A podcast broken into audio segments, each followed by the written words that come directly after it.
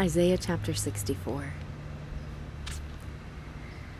Oh, that you would rend the heavens and come down, that the mountains might quake at your presence, as fire kindles the brushwood, as fire causes water to boil, to make your name known to your adversaries, that the nations may tremble at your presence.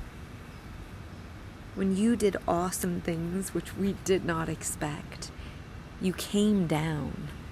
The mountains quaked at your presence.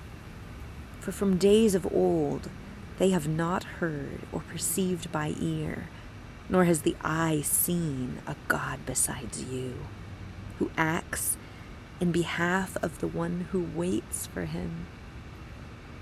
You meet him who rejoices in doing righteousness, who remembers you in your ways. Behold, you were angry, for we sinned. We continued in them a long time.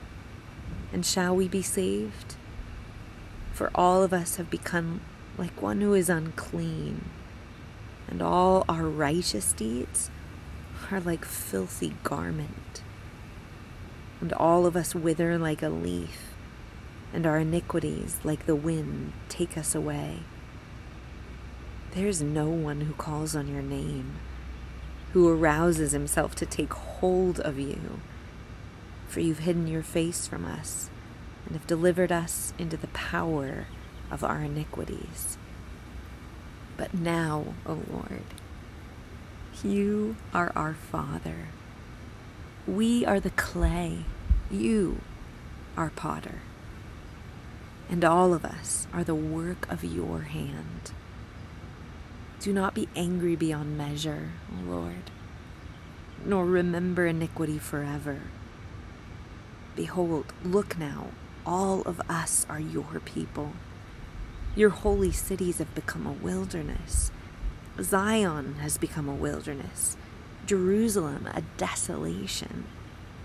Our holy and beautiful house where our fathers praised you has been burned by fire, and all our precious things have become a ruin. Will you restrain yourself at these things, O Lord? Will you keep silent and afflict us beyond measure?